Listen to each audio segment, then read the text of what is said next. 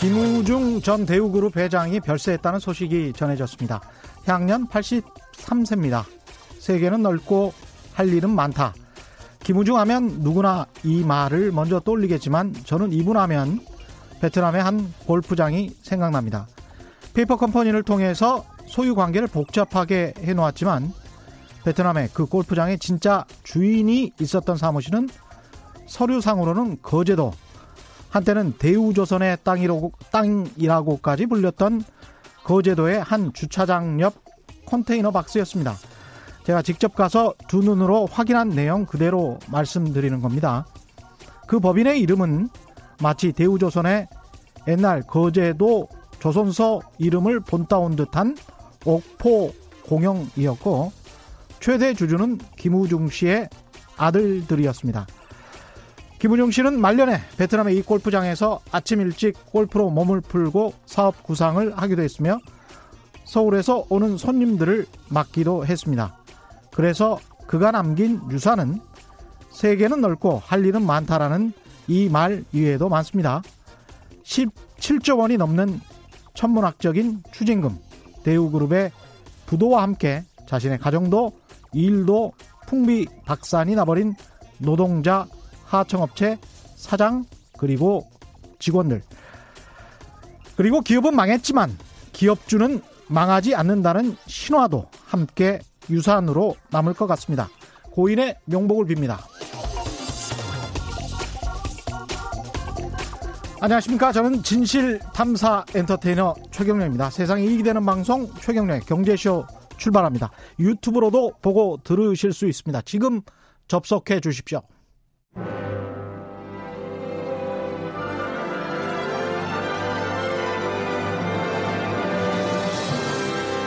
이슈 심화 토론. 우리 경제 핫 이슈에 대해 최고의 전문가들을 모시고 여러 걸음 깊이 들어가 봅니다. 네, 지난주 금요일과 어제 중요한 재판이 있었습니다. 지난주 금요일에는 박근혜 전 대통령 등에게 뇌물을 공유한 혐의로 기소된 이재용 삼성전자 부회장의 파기환송심 3차 공판이 있었고 어제는 삼성바이오 회계 사기 사건 중 증거인멸 부분에 대한 선고 공판이 열렸습니다. 법원은 삼성 임직원들 전원에게 유죄 판결을 내렸습니다. 아직도 삼성 이야기하냐 그만해라, 국가 경제가 힘들다, 법치국가에서 이런 말도 안 되는 주장들이 여전히 한국 언론에 횡행하고 있기는 합니다만 조국 전 장관이든 또는 삼성이나 이재용 관련 사건이든 재판 과정을 꾸준히 보도해야 사건의 진실이 밝혀지겠죠. 기소 전부터 검찰 언론 프레이에 놀아나다가 재판 과정에서는 별 보도도 않는 한국 언론의 관행이야말로 후진적입니다. 최경영의 경제쇼는 그래서 오늘 삼성의 주주들이 이재용 씨의 승계 의혹 사건과 관련해서 손해배상 청구 소송에 나선다는 소식 전해드리려고 합니다. 오늘 함께 해주실 분은 주주들의 손해배상 청구 소송을 위해서 나선 분입니다. 민주사회를 위한 변호사 모임의 김남근 부회장 나오셨습니다. 안녕하십니까? 네, 안녕하십니까? 예, 오늘 본격적인 주제로 들어가기에 앞서서 김우중 전 대우그룹 회장에 관해서 이제 참여연대도 사실은 뭐 시민단체에서 여러 가지 성명서도 가장 많이 나온 분 중에 하나입니다. 여러 가지 평가가 있을 수 있겠습니다만 어떻게 생각하십니까? 한쪽에서는 이제 뭐 셀러리맨 신화라고 그래서 그렇죠. 그 재벌 창업주로부터 재산을 물려받은 게 아니라 자신이 이제 자수성가해서 재벌 그룹을 이뤘다라는 이제 아주 굉장히 긍정적인 평가를 이제 하는 측면도 있고요. 네. 또 세계 경영을 한다 그러면서 특히 이제 세계는 넓고 할 일은 많다라는 이제 자기 자서전 같은 것들을 냈는데 그게 한 100만 부를 돌파를 해서 네. 굉장히 대중적 인기도 얻었던 저 재벌 총수 중에 하나인데요. 네. 또 다른 측면으로 이제 보게 되게 되면은 그 우리나라 최대 이제 분식회계 사건 네, 이제 주범이신 거고. 그렇죠. 그거에 따라서 이제 굉장히 많은 뭐 노동자들, 뭐 하도급 업체들, 다른 여러 기업들, 뭐 은행들 이런 이제 피해들을 많이 이제 본 사건이죠. 우리 재벌들이 어떻게 이제 기업들을 운영해 왔는지를 결국 단적으로 보여준 것인데 그렇죠. 저희 대마불사라고 해서 이제 한번 차입을 하게 되면 우리 기업이 망하면 은행도 망하니까 더 대출을 해줘야 된다라는 식으로 해서 계속 이제 대출을 받아서 그 빚으로 이제 운영을 하다가 이걸 숨기기 위해서 또 천문학적인 그런 분식회계를 이제 보통 하고. 그렇죠. 그렇습니다. 그랬던 모습들이 이제 다 드러난 거죠. IMF 때 부도가 나면서. 그래서 우리 재벌들의 어떤 치부들을 또 한편으로는 쭉 드러내줬던 것인데, 또 재벌들은 망해도 또 그 재벌 총수들은 망하지 않는다는 또 신화를 맞습니다. 또 보여준 경우인데 결국 그 재산들을 다 드러내고 그 천문학적 피해를 본 많은 사람들에게 일부라도 변상을 한 게 아니라 또 개인적으로 갖고 있는 그 재산들을 가지고 뭐 다른 사업들을 했다. 특히 뭐 베트남이나 이런 데서 또 그런 비난들을 좀 받기도 했었습니다. 예, 그렇습니다. 저도 이 관련해서 그 은닉재산과 관련해서 취재를 하다가 베트남에 굉장히 큰 리조트를 발견을 했는데 뭐 그게 누구의 것인지는 모르겠습니다만은 관련해서 어마어마하다. 재산이 여전히. 그리고 관련된 그 사장단들 측근들 중에서 가난하게 사시는 분들이 별로 없다는 것도 발견을 했습니다. 그게 어떤 의미인지는 잘 생각을 해보시기 바라고요. 박근혜 국정농단 사건으로 들어가 보죠. 이게 박근혜 국정농단 사건과 삼성 주주들의 손해배상 이게 어떤 관계가 있는지 이제 잘 모르시는 분들이 있을 것 같은데 이게 어떤 연관성이 있는지 사건 개요부터 간략하게 좀 말씀을 해주십시오. 이제 박근혜 국정농단 사건과 이재용 부회장의 뇌물 제공 사건에 대해서는 이제 두 가지 시각이 있습니다. 이제 하나는 그 박근혜 정권이 굉장히 권위적인 정권이었고 그런 정권에서 돈 내라고 그러는데 그 돈을 안 낼 재벌이 어디 있겠냐, 겁박을 당해서 돈을 낸 것뿐이다라는 이제 그런 시각이 있었습니다. 이재용 부회장의 이제 2심 재판부가 그런 시각에 따라서 겁박에 못 이겨서 돈을 낸 거기 때문에 그걸 양형에 반영해가지고 이제 집행유예를 한 것이었고요. 그거에 대해서 이제 대법원은 그걸 파기환송하면서 그 삼성그룹 같은 경우에도 경영권 승계와 같은 현안이라는 게 존재를 했고 그 경영권 승계에 대한 지원을 받기 위해서 박근혜 정권에 뇌물을 주고 지원을 받은 거다. 그리고 또 실제로 그 삼성물산과 제일모직의 주식을 많이 가지고 있던 국민연금으로 하여금 그 제일모직과 삼성물산의 합병 비율이 굉장히 부당한 것이고 국민연금으로서는 많은 피해를 입을 수 있는 것인데도 불구하고 그거에 대해서 적극적인 찬성을 하도록 그런 정권 차원에서 압박을 넣어서 찬성 의견을 내기로 했다라는 부분에 대해서도 뭐 그 당시에 압박을 넣었던 이제 뭐 보건복지부 장관, 국민연금 기금운용본부장도 다 형사처벌을 받게 됐고 그래서 그런 이제 재벌 도 자기 현안 문제를 해결하기 위해서 적극적인 요구들을 하고 돈을 낸 것이다. 그래서 저희 정경유착의 범죄다. 그런 것들이 결국 이제 대법원 판결로서 이제 확정이 된 것인데요. 그래서 결국 그 정경유착의 범죄라는 건 핵심적인 내용이 뭐냐면 삼성그룹에 있어서 경영권 승계를 하기 위해서 주력 기업인 삼성물산의 주식들은 이제 거의 못 갖고 있었는데 이재용 부회장이 그랬죠. 그리고 이제 그 제일모직이 에버랜드였던 시절에 비상장 회사였기 때문에 헐값으로 주식을 인수받았고 삼성그룹이 에버랜드에 대해서 온갖 이제 일감 몰아주기 같은 것들을 통해서 그 에버랜드를 키운 다음에 두 개를 이제 합병하게 된 것이었거든요. 그렇죠.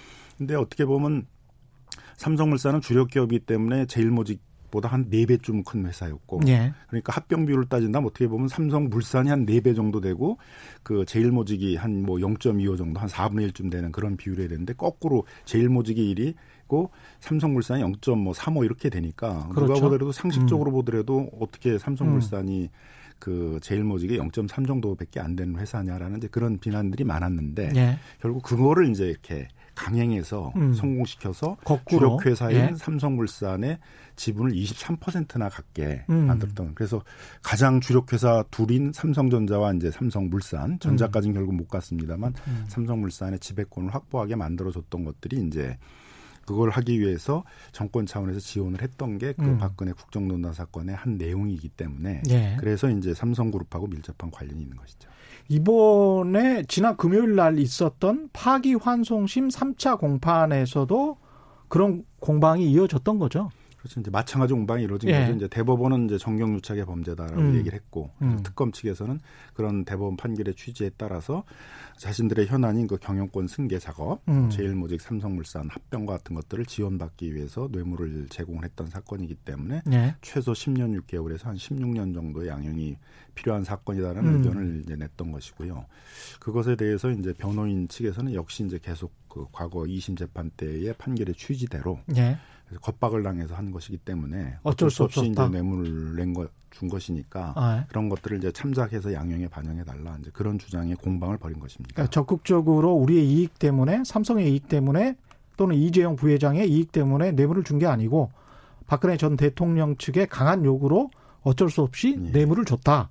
뭐 이런 주장인 그렇죠. 거죠. 예, 삼성 쪽의 주장은. 근데 이제 이 파기환송심을 맡은 정준영 판사라는 분이 있는데 이분이 이제 이재용 부회장 측에게 정치 권력자로부터 뇌물 요구를 받더라도 기업이 응하지 않으려면 어떻게 해야 하는지 다음 재판 때까지 답변을 달라는 그런 이상한 과제 비슷한 거를 남겼다는 보도가 있는데 이게 뉘앙스가 상당히 이상합니다. 이게 무슨 말인가요? 그래서 이제 한편으로는 좀 오해를 받을 수 있는 게 예. 이제 파기환송심에서 그 경영권 승계라는 현안이 삼성그룹에 존재했다라는 것들은 이미 대법원 판결에서 확정이 됐고요. 예. 근데 그거에 따른 부정한 청탁도 있었다라는 것도 확정이 됐기 때문에 그 부분의 뇌물죄 성립에 대해서는 이제 더 이상 다툼은 이제 없는 거죠. 예. 양형만이 남아 있는. 돈은 무조건 줬어요. 예. 뇌물죄는 성립을 하는 겁니다. 뇌물죄는 성립을 하고 양형만이 예. 남은 것인데 지금 이재용 부회장의 재판은. 근데 그럼 이제 이재용 부회장의 재판인데 마치 어쩔 수 없이 뇌물을 준 것을 전제로 해서. 그렇죠. 그런 게 그런 상황이 다시 발생했을 때 그러면 삼성그룹 차원에서는 어떻게 대응할 수 있느냐 법적으로 이런 거를 이제 의견을 내라 그러니까 예. 마치 뉘앙스로 보게 되게 되면은 이제 다시 예전에 2심 재판부에서 했던 것처럼 이제 겁박을 당해서 어쩔 수 없이 뇌물을 낸 것이고 그러면 이제 지금 상황에서는 그런 거에 대응하기 위해서 삼성그룹 차원에서 어떤 준비를 했느냐 이런 걸 양형에 반영하기 위해서 예. 그런 이제 걸 물어보는 거 아니냐. 그래서 이미 내심 어떤 양형에 대해서는 좀 봐주려고 하는 그런 의사를 내비친 거 아니냐라는 이제 그런 비판을 하는 이제 의도도 좀 있는 것 같고요. 또 하나는 이제 예. 그 재판부가 약간 특색이 있습니다. 예. 소위 이제 회복적 이제 사법이라고 그래가지고 항상 우리 로스쿨 이제 학생들 그 면접 시험 볼 때도 자주 나오는 겁니다만은 형벌이 응보주의여야 되느냐 교화주의여야 되느냐라는 이제 그게 있거든요. 예. 그래서 전통적으로 형벌은 이제 응보주의, 저지른 죄만큼 예. 형벌을 물려야 된다라는 게 이제 근대 형법의 시작점이에요. 예. 시작점이고 뭐 칸트의 이제 소위 응보주의 이런 게 이제 그런 거에 기초한 겁니다.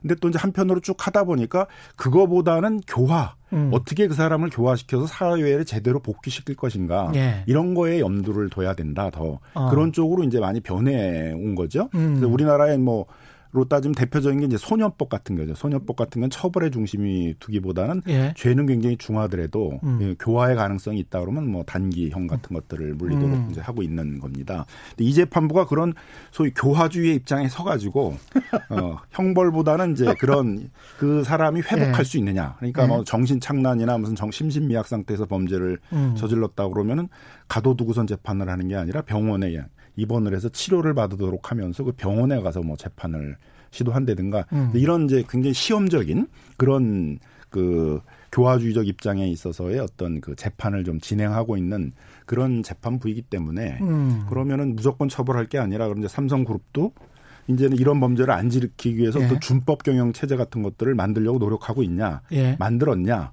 다시 이런 범죄를 안 저지를 수 있는 상태가 됐냐 그런 것들을 확인하려고 한다는 점에서 굉장히 긍정적이다로 이제 평가하는 분도 있습니다. 근데 세계적인 추세는 이제 그 국제적인 그런 대기업들이 준법 경영을 강화하고 있거든요. 예. 특히 이제 미국에서 해외 부패 방지법이라는 거가 가동이 되면서 독일의 지멘스라는 회사가 그 우리로 따지게 되면 수천억 원의 뇌물을 맡았거든요. 예. 미국에서 뇌물을 준 게 아니라 중국이나 이런 다른 나라에 가서 뇌물을 준 걸 가지고 미국에서 야. 처벌을 이제 받았습니다. 예. 그래서 미국은 미국에 지사가 있거나 미국에서 증권을 발행하거나 그런 기업들은 외국의 기업이고 또 외국에서 범죄를 하더라도 예. 부패 문제에 대해서는 처벌을 한다라는 원칙이에요. 왜냐하면 예. 그 경쟁에서 미국 기업이 부당하게 경쟁에서 밀릴 수가 있잖아요. 뇌물 같은 것 때문에. 부정부패를 통해서 유착을 통해서 경쟁하는 기업은 처벌할 수 있다. 그렇죠. 예. 그러니까 만일 한국에서의 뇌물죄에 대해서도 미국의 부패방지법으로 미국에서 처벌할 수가 있는 맞습니다. 그런 겁니다. 미국 증권거래소에 상장된 기업들에 한해서는. 예. 예. 예.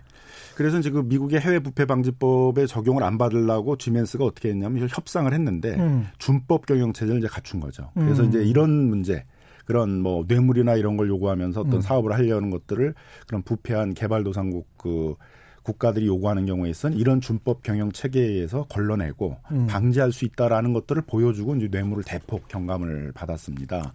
한국에도 최근에는 이제 재벌 총수들이 형사처벌을 많이 받다 보니까 뭐 한화그룹이라든가 SK그룹이라든가 총수들이 형사처벌을 받았던 그런 그룹에서 이제 준법 경영 그런 체계들을 도입하고 예. 되게 그런 것들을 지금 많이 실험을 하고 있거든요.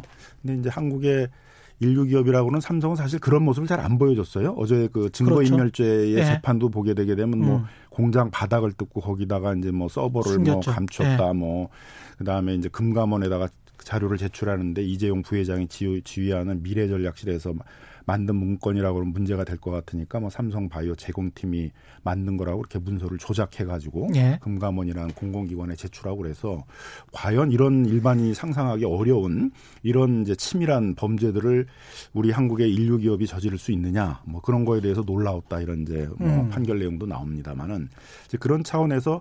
삼성도 이제는 좀 준법 경영 체제를 만들고 이런 문제가 됐을 때 뭐 이재용 부회장이나 이런 총수 일가가 그냥 독단적으로 판단하는 게 아니라 회사의 어떤 그런 경영 체제 안에서 어떤 준법적인 심사를 해가지고 이런 불법적인 문제가 될 수 있는 것들은 걸러낼 수 있는 체계를 만들어야 되는 거 아니냐. 예. 이제 그런 것들을 주문한 것으로도 볼 수 있습니다.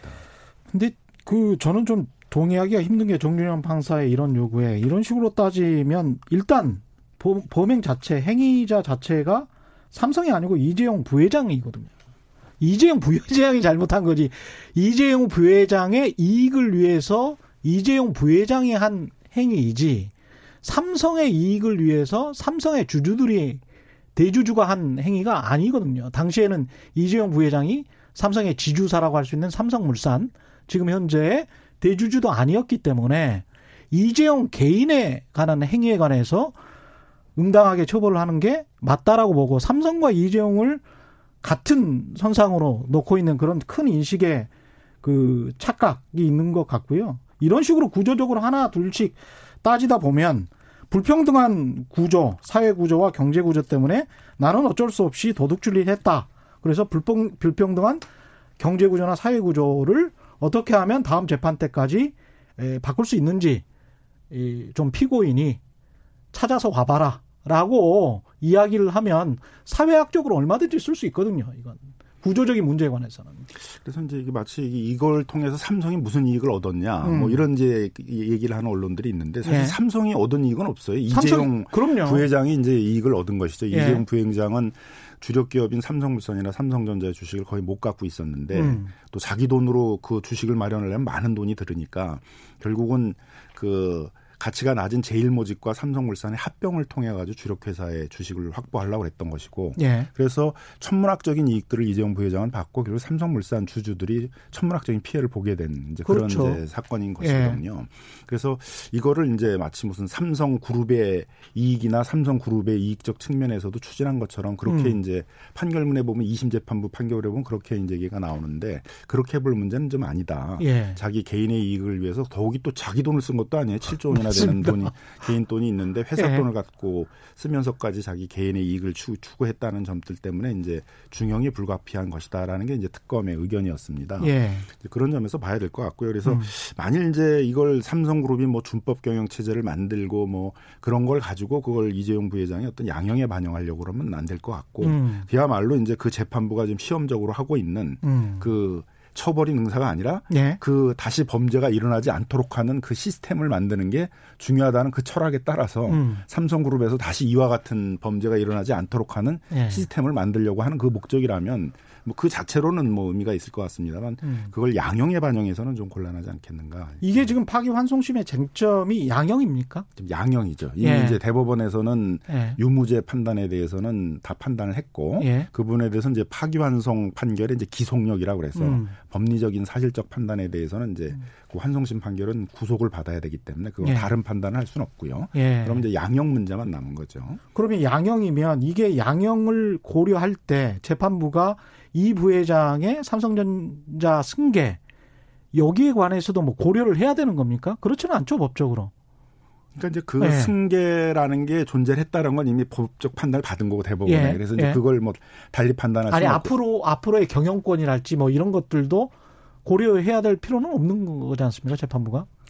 뭐 이제 결국 많이는 법 앞에 평등하니까 법리 적용받고 판단을 해야 되는데 예. 항상 이제 우리 언론들이 이럴 때만 이제 공격을 하는 게 뭐 이재용 부회장이 계속 경영을 해야 되고 삼성이 또 우리 경제를 끌고 나가야 되는데 이재용 부회장이 감옥에 가게 되면 삼성그룹이 어려워지고 우리 경제가 어려워진다 이제 이런 얘기를 막 해버리면 예. 사실 뭐 삼성이라는 인류 기업이 어떤 한 인물에 의해서 운영되는 것도 아니고 전문적인 어떤 경영 체계와 짜임새 있는 조직 체계에 의해서 운영이 되는 것들인데 그래서 이재용 부회장이 감옥에 가면 뭐 한국 경제가 큰일 날 것처럼 얘기하는 건 제가 보기에는 좀 상당히 과도한 주장일 가능성이 많이 있는데요. 그렇죠. 판사들이 네. 이제 지금까지는 그런 거에 영향을 많이 받았다는 거죠. 내가 모르는 영역에서 내가 하는 판결이 어떤 영향을 미친다는 걸 굉장히 그 두려워해서 그런 이제 언론의 압박들이 심해지게 되면 이제 어떤 법적 기준에 따르게 되면 실형이 불가피한 도저히 집행유예가 불가능한 것인데 예. 종종 이제 소위 그 3호 판결에 의해서 집행유예 가능한 최대 실형인 3년을 선고하고 집행유예 예. 5년을 선고하는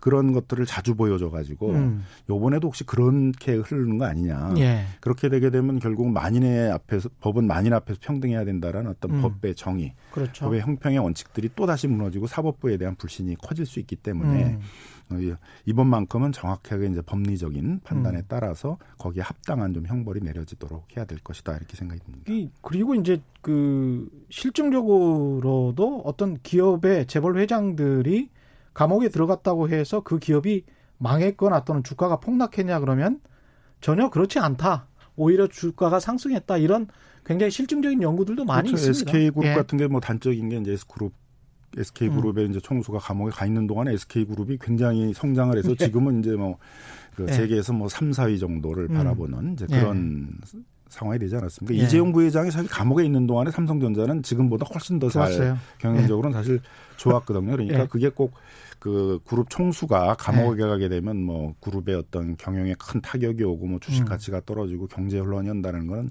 실증적으로 확인된 것은 아닌 것이죠. 그렇죠. 많은 분들이 비슷한 의견 주고 계시는데요. 전형민님, 왜 삼성은 국민연금 손실분은 배상 안 하나요? 이 문제 지금 곧 있으면 이야기하겠습니다. 오해피님, 국민연금 손해 끼친 거, 세금 안 낸 거 벌금받고 벌금은 내고 준법기업으로 태어나야지. 판사님, 국민을 바보라 합니까? 이런 말씀이고요. 야매테크님, 삼성은 시스템은 훌륭한데 오너가 시스템을 망가뜨려서 회사를 힘들게 한다. 이런 의견이시고요. 세상만지고님, 삼성바이오로직스 판사님, 그냥 법리적 판단만 하세요. 총선 후 경제사범은 처벌 수단을 아주 많이 강화해야 합니다. 6251님, 우리나라는 기업 없으면 존재할 수 없는 나라입니다. 기업인의 공도 보도해 주시지요. 예, 공도 열심히 보도하고 있습니다. 4473님, 대통령이 직접 대면하여 협조해 달라는데 그걸 거절할 수 있는 재벌 총수가 있다고 생각합니까? 이건 어떻게 생각하십니까?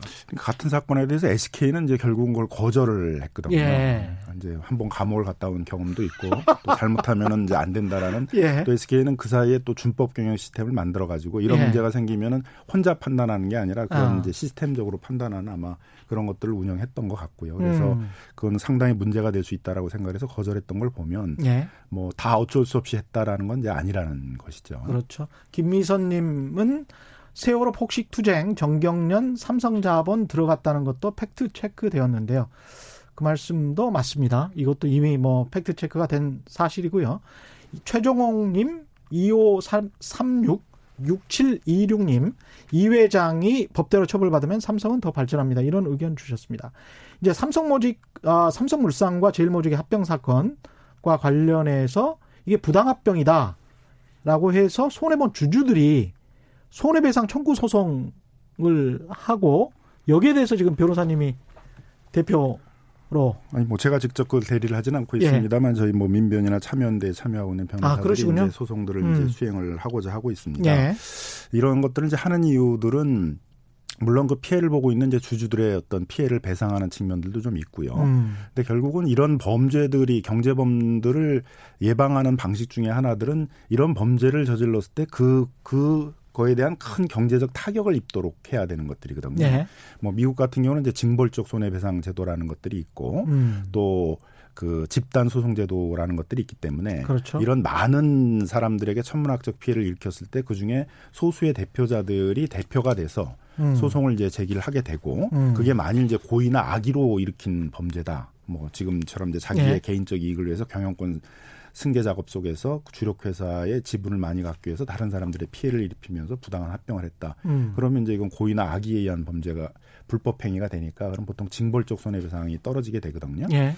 그러면은 이제 그런 징벌적 손해배상에다가 그 피해 집단 전체에 대한 손해를 배상해야 되는 거니까 거의 천문학적인 손해배상액이 물려지게 됩니다. 예. 그러니까 미국 같은 데서는 이와 같은 범죄를 할 수가 없는 거죠. 천문학적이라고 말씀하시면 이게 뭐 무슨 몇천억이나 몇조 원. 몇천억에 이제 뭐 10배, 뭐 20배 이렇게 배상이 될 테니까. 몇천억 원에 그러니까. 10배, 20배? 예, 왜냐하면 이제 몇천억이 실손했는데 그거에 대해서 와. 이제 징벌적 손해배상이니까 적어도 뭐 10배, 20배 되니까. 예. 그러면 이제 뭐 한 뭐 몇십조 원을 물어낼 수도 있는 사건이 되는 거란 말이에요. 예.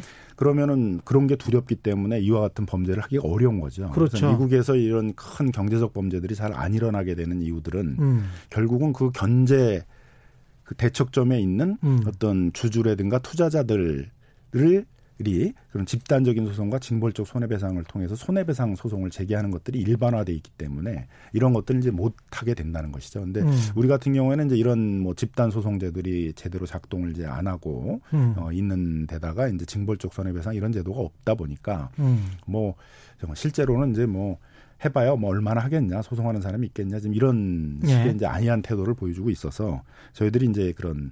그 당시에 피해를 봤던 결국은 이제 부당한 합병 비율에 의해서 이재용 부회장은 뭐 많은 이익을 봤지만은 그 당시에 주주들의 입장에서 보게 되게 되면 적어도 1대1이었다고 그러게 되면 0.45가 아니라 0.65의 주식을 더 받았어야 되는데 그 주식을 되죠. 이제 못 예. 받았으니까 이제 그거에 대한 피해를 입은 것이기 때문에 예. 그것에 대한 이제 피해 배상을 청구하는 이제 소송을 제기를 해서 적어도 이런 부분에 있어서는 결국 피해자들도 피해를 복구를 하게 되고 민사적으로도 이제 제재를 받게 된다. 예, 삼성물산의 주주들 같은 경우는 피해 보상을 받아야 되겠죠. 근데 만약에 그게 사실이라면 그런데 이런 분들이 지금 많습니까? 어떻습니까? 많이 있죠. 그 당시에 예. 삼성물산의 주식을 갖고 있던 분들이 많이 있고 뭐 단적으로는 국민연금도 최대 피해자 중에 하나 아니겠습니까? 이번에 소송에 참여를 같이 했나요? 아니, 국민연금이 참여를 하고 있진 예. 않고 예, 이번에 저희가 이제 소송을 제기를 하면서 예. 이제 국민연금에 대해서 소송을 제기하라고 이제 촉구를 하고 있죠. 그렇죠. 그럼 국민연금이 피해를 입은 게 명확한데 그런데도 소송을 제기하지 않고 시효를 넘겨가지고 결국 피해를 민사적으로 복구할 수 있는 길들을 다 못하게 했다. 그럼 이제 국민연금의 기금을 운용하는 사람들이 결국 배임죄가 되는 것이거든요. 예. 그래서 시효도 점점 가고 있기 때문에 예. 빨리 이제 소송을 제기하라라는 이제 그런 촉구하는 활동들도 같이 하고 있는 것입니다. 그럼 지금은 몇 분이나 참여했고 앞으로도 그러면 이거는 좀 열려 있는 겁니까? 그래서 이제 그 당시에 예. 피해를 기준으로 하는 게 이제 2015년 9월 1일인데요. 예. 그때가 이제 합병 기준일이에요. 예. 그때 신주를 받게 되는 건데 신주를 덜 받았다. 그렇죠. 그래서 이제 피해를 받다는 것이어서 그 2015년 9월 1일 기준으로 이제 계속 그 주식을 그때 주식을 갖고 있었던 분들이 이제 소송에 참여를 하게 되는데 아마 그 소송인단은 한 10,000주 정도 이제 이렇게 참여하면은 시작을 하겠다 그러는데 10,000주는 뭐 충분히 이제 오신 것 같고 근데 그 뒤에도 계속 이제 문의가 많이 오고 또 최근에는 이제 뭐 삼성바이오 증거인멸 사건에 대해서 어제 뭐 그런 유죄 판결도 있었고 예. 여러 재판이 진행이 되니까 아마 참여하는 사람들이 많이 늘어나고 있어서 좀 더 주주들을 모아서 아마 소송을 진행하려고 하고 있는 것 같습니다.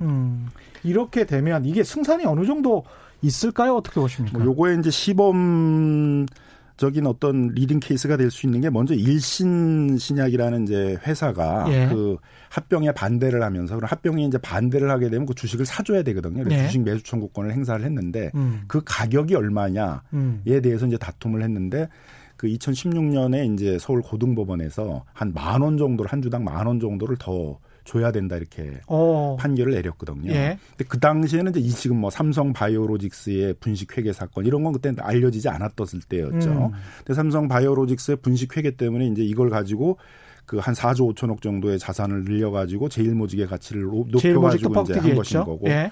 그 다음에는 이제 그 에버랜드 제일모직의 경우에 있어서는 이제 소위 땅을 많이 갖고 있는 거잖아요. 맞습니다. 에버랜드 그 용인에 있는 예. 땅들이. 근데 그게 이제 이걸 개별 공시지가를 크게 올려가지고 이제 그 땅값을 올려가지고 주식 가치를 뭐 부양했다라든가 현금성 자산들이 이제 있었는데 조 단위에 있었는데 이런 부분들이 이제 삼성물산의 현금성 자산들을 그 당시에 반영하지 뭐 누락시켰군요. 예. 누락시켰다라든가 이런 이제 많은 문제들이 지금 드러나고 있거든요. 예. 그럼 이런 것들까지가 다 반영이 되게 되면 그 당시에 한 10,000원 정도를 더 지급해야 된다. 주식 가치를 해야 된다는 것보다는 더 많아질 가능성이 많겠죠. 야. 그래서 그 적정 합병 비율이 어느 정도인지를 이제 법원에서 감정을 해서 그것과 실제 이제 합병 비율이었던 1대 0.35하고의 그 차액들 아마 이제 손해배상으로 청구하는 방식이 될 텐데요. 뭐 적어도 그 일성신약에 있어서 그 주식 그 매수 청구권을 행사한 거에 대한 그 매수 가격 결정 소송에서 나온 것보다는 훨씬 더 많은 금액들이 나오게 되지 않을 것인가 이렇게 이제 전망이 되고 있습니다. 만약 소송이 승리하게 되면 손해배상금은 누가 지급하는 건가요? 삼성에서 지급하게 되는 거예요? 피고들은 이제 삼성물산도 사실은 이제 이걸 같이 가담한 거잖아요. 회사 차원에서 조직적으로. 또 이재용 부회장도 이제 가담을 한 것이고 그 당시 이사들도 감안한 것이기 때문에 그분들이 이제 같이 연대를 해서 거죠. 이재용 부회장, 같이 물어내라. 그 당시 이사들이 이제 같이 연대해서 물어내라 이제 그런 이제 소송입니다. 몇천억 원에서 몇 조까지 이야기가 나올 수가 진짜 있겠네요. 근데 이게 만약에 승리를 하게 된다면 그 삼성물산과 제일모직의 당초 합병건도 취소까지 갈 수가 있나요? 그렇게는 안 되나요? 근데 이제 한번 합병해서 이제 또 굴러가고 있는 회사를 갑자기 그 합병이 무효다라고 한다라는 거는 이제 또 사정 변경의 그렇죠. 이런 것들도 고려를 해야 되거든요. 예. 아마 합병 무효 소송에 대해서는 좀 또 다른 변수가 있을 것 같고요. 손해배상과는 좀 달리 이미 또 합병된 회사가 그 경영에 굴러가고 있고 또 많은 이해관계자가 새롭게 생겼을 수 있기 때문에 그래서 요 손해배상이 인정이 된다 그래서 이제 바로 이게 합병 무효까지 될 거냐에 있어서는 좀 또 달리 판단이 있을 것 같습니다. 뭐 예를 들면 형사적으로도 그 국민연금 관련해서 본다 그러게 되면은 적정 합병 비율이 따로 있었는데 1대 0.35로 국민연금에 굉장히 불리한 그런 합병을 하도록 그 압박을 넣었다 그래서 그 당시에 보건복지부 장관하고 기금운용본부장이 이미 직권남용죄하고 업무상 배임죄로 형사처벌을 받았거든요. 다만 그때 형사재판에서는 적정 합병비율이 얼마인지에 대해서는 아직 정확히 산정이 안 돼 있기 때문에 피해액을 이제 특정할 수는 없다. 그래서 일반 업무상 배임죄로만 이제 처벌했어요. 그래서 한 1년 6월 정도에 이제 실형을 받았는데 만일 이제 뭐 적정 합병비율이 제대로 산정이 돼서 뭐 몇천억의 손해를 국민연금이 봤다. 그러면은 이제 특정경제가중처벌법에 의해서 상당한 중형을 받을 수도 이제 있었겠죠. 그래서 재판이 진행이 되면 적정 합병 비율이 얼마인지에 대한 아마 감정 같은 것들이 있어야 되는데 그 당시에도 이제 뭐 그 세계적인 의결권 전문 자문 회사인 뭐 ISS 같은 데는 뭐 1.0.9다 뭐 이런 의견을 낸 부분들도 있고 여러 이제 적정 합병 비율들이 있었기 때문에 뭐 그런 분들의 평가가 있어야 될 것 같습니다. 그런 점에서도 이제 국민연금이 소송에 참여를 해서 그 가장 많은 피해를 본다니까 그런 이제 감정 같은 경우도 감정도 상당한 비용이 드는 거거든요. 그렇죠. 그래서 그런 것들을 좀 국민연금이 수행해야 되는 것이 아닌가. 그런 점에서 국민연금이 빨리 그 결국 국민연금의 돈이라는 게 다 그 노후 자금을 맡긴 그 노동자들 뭐 그럼요. 여기에 국민들. 다 국민들의 이제 어떤 피해액인데요. 그래서 소위 이제 그 스튜드십이라고 그러잖아요. 그 수탁자로서 그 집사로서 국민들이 맡긴 그 돈을 제대로 관리를 하려고 그러면 피해를 봤으면 손해배상을 해야 되겠죠. 그럼요. 그게 집사의 역할이니까. 그래서 국민연금이 이제 이 소송에 참여하는 것도 소송을 제기하는 것도 반드시 필요하다고 보여집니다. 5761님, 이정철님, 저도 삼성물산 주식 피해자입니다. 소송에 참여하려면 어떻게 해야 하나요? 이런 말씀 주셨습니다. 뭐 참여연대 이런 데서 이제 안내를 해주고 있으니까요. 뭐 참여연대나 이런 데다 문의를 해보시면 될 것 같습니다. 6192님, 기업들이 정부나 정치권의 요구사항을 순수히 잘 들어준 것은 지금까지는 상납액수보다는 반대급부를 더 많이 받았던 학습효과입니다. 아주 좋으신 지적인 것 같습니다. 3773님, 창고에 재물이 가득 있으니 배상을 해야 되지만 재벌은 절대 내놓지 않지요. 이런 말씀하셨고요. 차재무님은 고 노회찬 의원의 우리 법은 만인에 평등하지 않고 만 명에게만 평등하다. 공감 갑니다. 이런 말씀이셨네요. 이렇게 해서 손해배상을 하게 되면 결국은 이재용 씨는 본인의 이익 때문에 회사에 삼성에 막대한 손해를 끼치게 되는 겁니다. 어떻게 보면. 그러니까 또 마찬가지로 삼성물산은 이재용 씨를 상대로 또 손해배상 청구를 해야 되겠죠. 만일 이 손해배상액을 이제 뭐로 그 배상을 하게 됐던 구상권을 행사해서 이제 해야 되는데, 그래서 제일 좋은 건 뭐 이런 소송을 많이 하는 게 중요한 게 아니라 결국 보통 미국의 대기업들이나 이제 이런 소송들이 제기가 되면 결국 증거가 어느 정도 드러나고 그러게 되면 이제 본인들이 피해 배상을 해주거든요. 그게 이제 기업의 사회적 책임의 원칙에도 맞는 것이고 기업주도 그렇고 그래서 이제 끝까지 한번 소송을 해봐라. 그래서 주주들이 이제 얼마나 하는지 보겠다. 그래서 이제 그 많이 괴롭 빚을 어떻게 보면 주는 거죠. 그러다가 이제 나중에 법원의 판결로 배상을 하는 것보다는 결국은 이제 이미 많은 재판에서 드러나고 있는 거잖아요. 이번에 뭐 삼성물산 그 삼성바이오로직스의 증거인멸 사건도 결국 삼성바이오로직스가 어느 정도 분식회계를 했다. 경영권 승계를 위해서 그런 분식회계라는 방식들을 이용했다라는 것도 드러나고 있는 것이고 또 이재용 부회장의 그 형사재판에서도 그런 경영권 승계를 위해서 그런 그 국민연금 같은 데에다가 압박을 넣어가지고 찬성하게 만들었다라든가 또 뭐 일성신약 사건이라든가 이런 여러 재판에서 이미 이제 드러난 게 있기 때문에 예. 결국은 그 삼성물산 차원에서 이재용 부회장 차원에서 적정한 피해액이 얼마 정도인지를 산정을 해가지고 적극적으로 그 피해를 본 주주들에게 배상을 하도록 나서는 것들이 더 정도의 길이 아닌가 생각이 듭니다. 이제야말로 우리나라가 이제 정통 자본주의 제대로 된 자본주의가 진행이 좀 되고 있는 것 같습니다. 중요한 분기점에 다시 한번 나와 주셔야 될 것 같습니다. 오늘 말씀 감사하고요. 지금까지 김남근 민변 부회장과 함께했습니다. 고맙습니다. 예, 감사합니다. 예.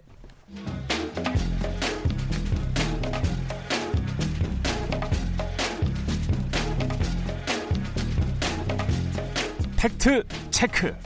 최경영의 경제쇼는 진실만을 전해드립니다. 네, 오랜만에 뵙습니다. 가짜뉴스는 가라. 경제 뉴스를 제대로 바로 읽는 시간이죠. 머니투데이의 최성근 이코노미스트 나오셨습니다. 안녕하십니까? 안녕하세요. 예, 최이코 나오셨습니다. 아, 정말 오랜만이죠? 예, 한 달 만인 것 같습니다. 예, 굉장히 요새 바쁘셨나요? 어떻습니까? 개인적인 일도 있었고요. 예, 예. 강의들이 계속 들어와서 예. 강의 좀 하러 다니느라고. 강의도. 예, 연말이라. 이 최경영의 경제쇼에서 뜨신 분들은 강의로 진출을 하거나. 많이 불러주십시오. 네. 김어준의 공장장, 뉴스공장에서 막 이렇게 빼가요. 우리가 발굴해서, 우리가 발굴했는데, 안유아 교수 오늘 나오셨더만요. 너무 심한 거 아닙니까? 예. 예. 너무 그만 빼가시고요. 예. 저 그럼 발굴은 못해요. 예. 어떻습니까? 오늘 이야기는 어떤 이야기? 예, 오늘 뭐 연말이고 하니 예, 뭐 경제 지표를 통해서 1년 뭐 정리를 해보려고 좀 말씀을 드릴까 합니다. 예, 통계 통계를 말씀드리려고 나왔습니다. 아마 경제 통계 시간이니만큼 뭐 재미가 없으시더라도 좀 길을 쫑긋 세우시고 예, 예. 재밌게 또 이야기를 해주시면 되죠. 뭐. 예. 그래서 뭐 가장 중요한 거시 지표 중에 하나가 이제 성장률이겠죠. 예. 경제 성장률 뭐 계속 얘기가 나오는데 올해 2% 할 거다 뭐. 아니면 1%대를 할 거다, 뭐, 얘기가 나오는데, 솔직히 그건 별로 의미가 없습니다. 예. 예, 뭐, 2% 하느니, 1.9를 하느니, 뭐, 이거는 큰 의미가 없고, 예. 일단 이게 금융위기 이후에 가장 낮은 성장률이다라는 것은 뭐, 다 공감하는 그런 예. 내용이고요. 거기엔 좀 이유가 있죠. 올해 워낙 수출 환경이, 대외 환경이 워낙 안 좋았던 그런 영향이 크고, 우리나라의 경제 구조가 아무래도 대외 의존도가 높기 때문에, 수출, 이따도 말씀드리겠지만 수출 부진에 따른 투자 감소, 그리고 수출 감소에 따른 우리의 어떤 그런 GDP 감소 이런 것들이 조금 이루어지면서 전체적인 성장률이 둔화될 수밖에 없는 그런 상황이었고 예. 또 하나 말씀드릴 건 건설 투자가 상당히 조금 많이 부진했던 그런 것이 같이 겹치는 바람에 통상적으로 예전에 보면 설비 투자가 안 좋으면 건설 투자가 좀 받쳐주고 그렇죠. 아니면 그 반대의 경향이 있었는데 예. 이게 공교롭게도 2018년 2분기부터 둘 다 마이너스 증가로 보입니다. 아. 네, 그래서 이게 아마 이전 정부에서 뭐 워낙 많이 지어서 빚내서 집사라 네. 하면서 이제 건설 경기가 워낙 많이 부양하는 바람에 거기에 대한 이제 이 정부가 들어와서는 부동산 경기를 조금 이제 가계부채와 함께 진정시키려는 그런 정책을 취하지 않습니까? 네. 그러다 보니 이제 건축, 그러니까 SOC 투자도 조금 줄어드는 것도 있었지만 예. 주택 경기가 계속해서 하락하는 그런 추세를 보입니다. 그래서 지난해 같은 경우에는 건설 투자가 거의 마이너스 4% 정도 됐고 예. 올해도 그 정도 비슷한 수준으로 마이너스 증가로 보이고 있는데요. 그렇군요. 그런 부분들이 같이 겹치면서 우리나라에서 이제 건설 투자, 설비 투자가 성장률에 차지하는 비중이 상당히 높습니다. 예. 이전 정부 같은 경우는 건설 투자가 거의 성장률을 50%까지 차지하는 그런 경기 부양 효과가 있었던 것을 보면 예. 확실히 건설 투자 또 설비 투자 이런 부분들이 성장률 뭐 각종 선행 지표들 뭐 경기 동향 지표들 다 굉장히 중요한 부분을 차지하고 있습니다. 그래서 그런 부분들이 성장률을 끌어내렸기 때문에 이제 소비는 어느 정도 뭐 2% 정도 증가율을 보였지만 예. 이런 투자 부분들이 상당히 좀 마이너스 증가를 거의 2년 연속 가까이 하면서 올해 성장률을 좀 많이 깎아먹었다. 거기에는 역시 반도체의 영향이 좀 컸다. 반도체 수출을 일단 말씀드리겠지만 2017년도 그리고 18년도까지 피크를 치죠. 예. 반도체 수출이. 그러다 보니 2019년도 들어와서 이게 투자가 안 이루어지죠. 예. 반도체 장비 같은 것들을 우리가 수입을 해서 수출을 하면 이제 그걸로 이제 우리가 부가가치를 창출하게 되는데 반도체 경기가 꺾이다 보니 장비에 대한 투자도 안 되고 그러니까 그런 부분들이 부진하다 보니까 설비 투자의 큰 부분을 차지하는 그런 부분들이 감소하게 되는 거예요. 전년 대비 감소를 하게 되니까 성장률을 깎아먹는 그런 결과를 가져왔던 것으로 평가를 할 수 있을 것 같습니다. 그래서 물가는 어떤가요? 물가도 성장률에 미치는 영향이 있죠. 물가도 예. 당연히 있죠. 예. 물가는 이제 그거에 대한 어떻게 보면은 결과로도 볼 수 있는데요. 그러니까 수요 측 요인, 공급 측 요인 이렇게 우리가 나눠서 봅니다. 보통 물가를. 예. 그러니까 지금에 일어나는 저물가 현상은 단지 올해만의 현상이 아니고요. 저는 2013년부터 이게 우리가 1%대의 물가로 접어듭니다. 소비자 물가 동향을 보면 예. 그때부터 계속 저물가 상황이었고요. 예. 한국은행 목표 물가가 있지 않습니까? 그게 2.0%거든요. 그렇죠. 그러니까 2.0%를 하회한 게 이미 벌써 한 4, 5년 전 일이다. 이렇게 보시면 될 것 같고요.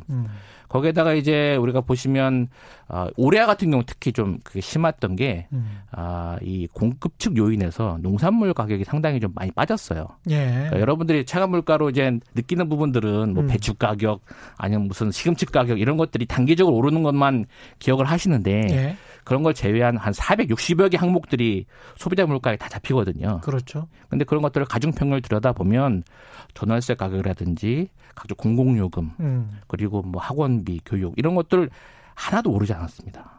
오히려 마이너스로 간 부분도 있고요. 예. 몇 년째 정체된 부분도 있기 때문에 예.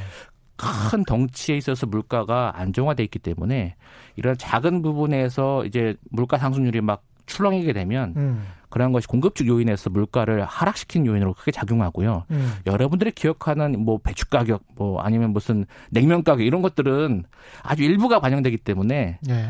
이거 뭐 물가가 뭐 저물가라는데 이거 막 이건 고물가 아니야 뭐 이런 식의 얘기를 하시는데 전체적인 가중평균치라는 점들을 좀 기억하실 필요가 있고요.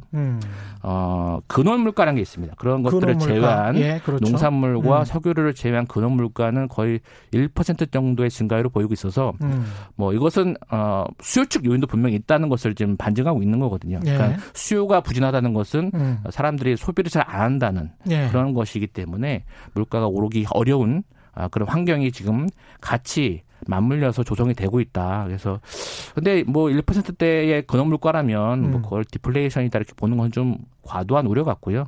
내년 같은 경우에 조금 더 이제 물가 상승률이 오를 거라는 전망들이 대부분이기 때문에 예. 과도한 디플레이션 우려는 오히려 사람들의 소비자 심리를 악화시킬 수 있는 요인으로 작용할 수 있기 때문에 그런 부분은 좀 너무 과도한 우려는 좀 지양하시라. 네. 그런 말씀을 좀 드리고 싶습니다. 야매테크님, 경제전문 정상근 기자군요. 이런 네? 말씀을 하셨는데 그 유명한 최성근 이코노미스트인데 정상근 기자랑 좀 닮았습니까? 그런 말씀을 종종 하시더라고요. 그래요? 유튜브에서 예, 지금 예. 보다가 예, 예. 야매테크님이 우리 애청자신데 이제 그런 말씀을 하셨네요. 제가 좀 더 열심히 활동해야 될 것 같습니다. 제가 정상근 기자에게 예. 밀리는 것 같습니다. 최성근 이코노미스트인데 최이코입니다. 예.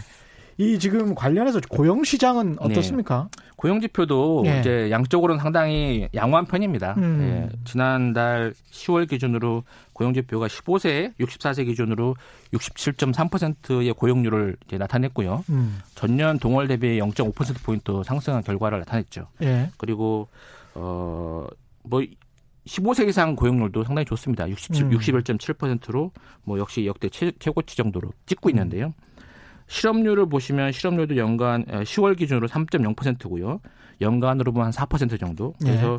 지난해 3.8%보다 조금 높아지는데 이게 실업자는 이렇게 보셔야 됩니다. 이제 고령화가 진행되다 보니 이분들이 계속해서 이제 퇴직을 하시면서 일을 그만두시면 이 비경제 활동인으로 빠져야 되는데 이분들이 뭐 근로 능력도 계시고 근로 의지도 계시기 때문에 계속해서 취업 시장에 나오시거든요. 예. 이런 부분. 그런 부분들이 취업이 단기적으로 될 수도 있고 안 될 수도 있기 때문에 이런 부분, 이 노인 인구가 한 1년에 50만 명이 항상 늘어나는 상황에서 이분들이 취업 시장에 나오게 되면 취업이 안 된 분들은 실업자로 잡힙니다. 그러니까 그런 부분들이 같이 맞물리면서 지금 실업자가 계속 늘어나는 현상. 물론 취업자도 늘어납니다. 예. 취업자도 작년 대비 한 40만 명, 50만 명씩 늘어나고 있고 실업자도 좀 늘어나는 편인데 이게 계절성이 있어요. 우리나라 같은 경우에는. 예. 연초 같은 경우에는 또 공시생들이 실업자로 많이 쏟아져 나옵니다. 시간이 별로 없습니다. 예. 그런 부분들을 고려하셔서 예. 계절성까지 고려하면 예. 이제 고용시장 그래도 나쁘지 않다. 양적으로도 괜찮고 질적으로도 상용근로자가 많이 늘어났기 때문에 4대 보험에 적용되는 안정된 일자리가 많이 늘어나고 있다. 이렇게 보시면 될 것 같습니다. 근데 언론은 맨날 나쁘다는 소리만 들어서 최고가 예. 거짓말하는 건지 언론이 거짓말하는 건지 그건 잘 판단을 해보셔야 될 것 같고요. 네. 오늘 말씀 여기까지 감사합니다. 지금까지 네. 머니투데이 최성근 이코노미스트와 함께했습니다. 고맙습니다. 네, 감사합니다. 예, 저희가 준비한 시간은 여기까지입니다. 저는 KBS 최경영 기자였고요. 지금까지 세상이 이기되는 방송 최경영의 경제쇼였습니다. 고맙습니다.